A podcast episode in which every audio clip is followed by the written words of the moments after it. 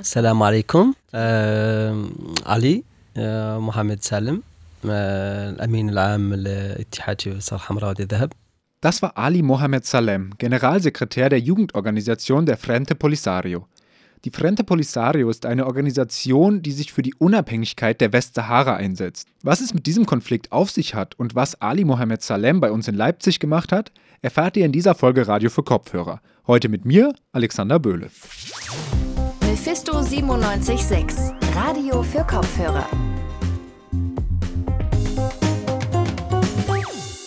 Und damit begrüße ich euch nochmal ganz herzlich zu dieser Folge. Anlass des Besuchs von Ali Mohamed Salem in Deutschland war die Eukoko in Berlin, die am 2. und 3. Dezember stattgefunden hat. Die Eukoko ist die jährlich stattfindende europäisch-sahaurische Konferenz, die sich für eine unabhängige Westsahara einsetzt. Dort trifft die Europäische Solidargemeinschaft auf afrikanische VertreterInnen. Der ganze Konflikt um die Westsahara sagt euch nichts oder ihr seid noch nicht so im Thema drin. Mein Kollege Louis Wolf hat das Ganze mal zusammengefasst. Der Westsahara-Konflikt begann mit dem spanischen Rückzug aus der ehemaligen Kolonie Westsahara im Jahr 1976. Der Rückzug geschah unter dem Druck Marokkos, die kurz darauf einen Teil der vorherigen Kolonie besetzten. Der andere Teil der ehemaligen Kolonie Westsahara wurde von Mauretanien besetzt. Bis zu 175.000 Menschen flüchteten in Flüchtlingscamps nach Algerien. Die Besetzung durch Marokkos Armee auf der einen und Mauretaniens Armee auf der anderen Seite rief bei den Menschen vor Ort den Sahrawis Widerstand hervor. 1976 wurde von ihnen dafür die Arabische Demokratische Republik Sahara gegründet. Und es bildete sich eine Widerstandsgruppe, die Frente Polisario, die gegen Mauretanien und Marokko schnell in einen Krieg einstieg. 1979 wurde das Gebiet Mauretaniens in einem Friedensvertrag an die Polisario übergeben. Daraufhin gab es immer wieder Konflikte mit Marokko, die teilweise das ganze Gebiet der Westsahara besetzten. 1991 gab es einen Friedensvertrag mit Marokko, der die Westsahara in einen westlichen und in einen östlichen Teil unterteilte. Der Friedensvertrag hielt bis zum Jahr 2020 an. Seit 2020 wird in der Region wieder gekämpft. Die Polisario wollen, so sagen sie, die besetzten Gebiete von Marokko befreien. Deutschland sieht die Gebiete der Westsahara nicht als marokkanisches Gebiet an. Seit Jahrzehnten steht ein Referendum im Raum. Der Konflikt ist komplex. Aktivistinnen kämpfen jedoch weiterhin dagegen, dass der Westsahara-Konflikt aus der Öffentlichkeit verschwindet. Und in genau diesen Konflikt ist auch die Frente Polisario involviert. Ali Mohamed Salem war nach seinem Besuch in Berlin unter anderem auch in Leipzig, um auf die Situation dort vor Ort aufmerksam zu machen. Dabei war er auch hier bei uns im Studio zu Gast und ebenfalls dabei war Katja Bedati. Sie ist Aktivistin in Leipzig und beim Zentrum für europäische und orientalische Kultur aktiv. Mein Kollege Justin Andrehe hat sich mit den beiden unterhalten und Katja Bedati hat das Gespräch mit Herrn Salem dabei für uns übersetzt. Ja, dann begrüße ich ganz herzlich im Studio von Mephisto 97.6 Katja Bedati vom Zentrum für europäische und orientalische Kultur und Ali Mohamed Salem, den Generalsekretär der Westsahara Jugendorganisation Uchsario. Hallo. Hallo. Ja, Ali, ich würde mal ähm, mit dir anfangen. Ähm, du versuchst auf das Thema, auf den Westsahara-Konflikt aufmerksam zu machen und bist jetzt gerade in Leipzig. Und ich glaube aber, der Grund, dass du in Deutschland bist, hat eher was damit zu tun, dass du vorher in Berlin warst. Kannst du mal erzählen, was du hier gemacht hast?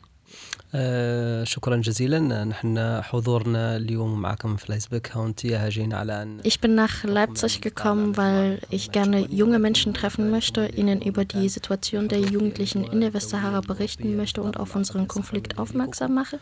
Dazu, ähm, unabhängig von dem Treffen bei Ihnen gerade, werde ich äh, auch andere Organisationen in Leipzig treffen. Aber mein ursprünglicher Grund, warum ich überhaupt in Deutschland bin, ist das jährliche europäische saharauische Treffen namens Eukoko. Das wird von unterschiedlichen Organisationen Europas organisiert, ähm, auch von PolitikerInnen, AktivistInnen und so weiter und so fort. Das wird ähm, durch dem Europäischen Parlament mit unterstützt, äh, durch ParlamentarierInnen, die dort aktiv sind. Und äh, ja, es waren auch Gäste mit dabei, wie zum Beispiel ähm, von Algerien, Mauretanien und auch aus anderen afrikanischen Ländern, die ihre Solidarität mit der Westsahara gezeigt haben. Aber der wichtigste Bestandteil für mich selbst war, dass das äh, dass ich an dem Eukoko teilgenommen habe, ist es, dass ähm, auf die Position und Zusammenarbeit zwischen Jugendlichen hier in Deutschland mit Jugendlichen aus der Westsahara aufmerksam zu machen. Ja, die Jugendlichen, das ist vielleicht ein gutes Stichwort, denn du bist ja auch hier eben als Vertreter einer jungen Generation. Vielleicht kannst du noch mal erzählen, wie unterscheidet sich oder was ist vielleicht spezifisch für die Situation auch der jungen Menschen in der Westsahara? شكرا شكرا جزيلا اكيد على ان نحن يعني انا ممثل يعني في اعلى هيئه موجوده في تنظيم الشبان على مستوى ähm, Ja, vielen Dank für die Frage. Ich bin hier als Vertreter der Jugendorganisation der Demokratischen Arabischen Republik Sahara und gleichzeitig auch der Frente Polisario.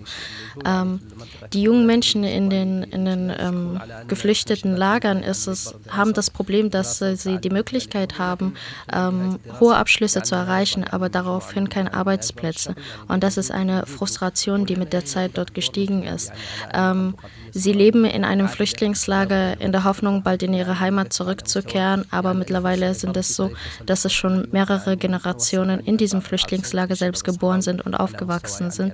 Und die Lebensumstände geben es einfach nicht mehr her, dass man ähm, glücklich mit der Situation weiterleben kann. Ich habe die Möglichkeit, jetzt hier zu sein, die Stimme der jungen Menschen ähm, aus dem Flüchtlingslager hier zu vertreten, damit viele Menschen auf uns aufmerksam werden und uns äh, und solidarisch unterstützen.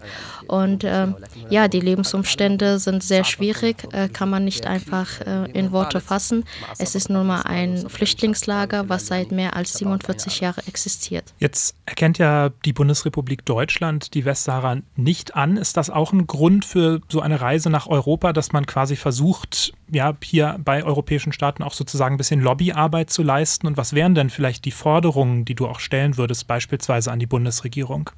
شكرا جزيلا وهذه يعني فرصة سعيدة أكيد على أنها هي دولة من الدول العظمى Ja, danke für die Frage. Das ist eine sehr gute Frage. Ähm, Deutschland zählt ja zu den Großmächten äh, der Welt und vor allem in Europa. Und Deutschland ist auch ein Teil des Sicherheitsrates äh, bei den Vereinten Nationen und spielt eine wichtige Rolle äh, bei den Entscheidungen, die sie in Bezug auf die Westsahara ähm, trifft.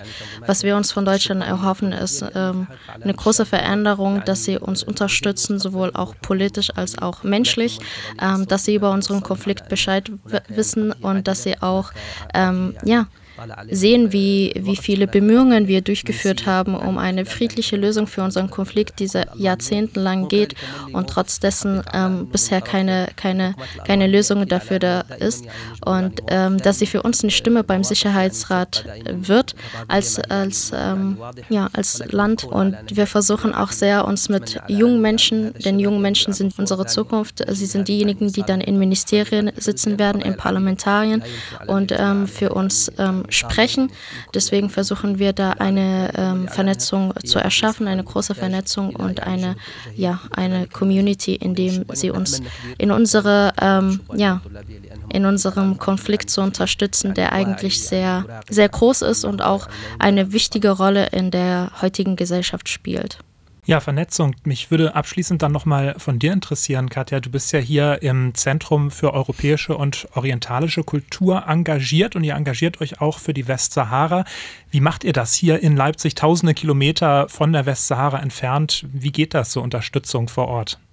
Ja, wir sind ein Verein, der sich für sehr viele unterschiedliche Sachen einsetzt. Ähm, mein Fokus liegt tatsächlich in dem Verein bei der Westsahara und ähm, wir versuchen sehr viele Veranstaltungen zu organisieren mit unterschiedlichen Initiativen, mit unterschiedlichen Menschen, um auf den ähm, Konflikt aufmerksam zu machen, damit die, ähm, die Bevölkerung sozusagen ähm, solidarisch mit dem Konflikt umgeht und damit man Ahnung hat. Deutschland ist zwar sehr entfernt von dem Konflikt, aber doch sehr nah.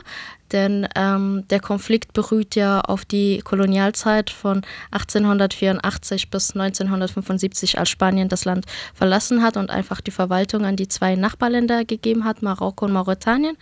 Mauretanien hat sich dann im Nachhinein zurückgezogen, aber Marokko beansprucht immer noch den größten und reichsten Teil ähm, der Westsahara. Und auch sehr viele deutsche Unternehmen, 15 deutsche Unternehmen investieren illegal, völkerrechtswidrig in den besetzten Gebiete der Westsahara. Und darauf möchten wir aufmerksam machen, in der Hoffnung, dass wir bald unsere Unabhängigkeit bekommen.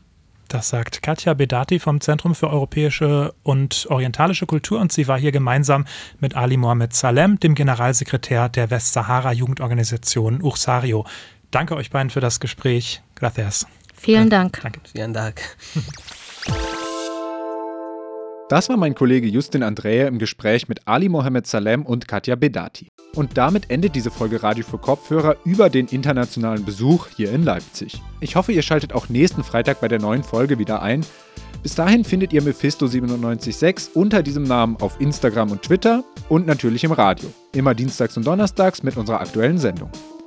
Ich bedanke mich an dieser Stelle noch bei Emma Schmidt und Louis Wolf für die Produktion dieser Folge und bei euch ganz herzlich fürs Zuhören. Mein Name ist Alexander Böhle. Macht's gut.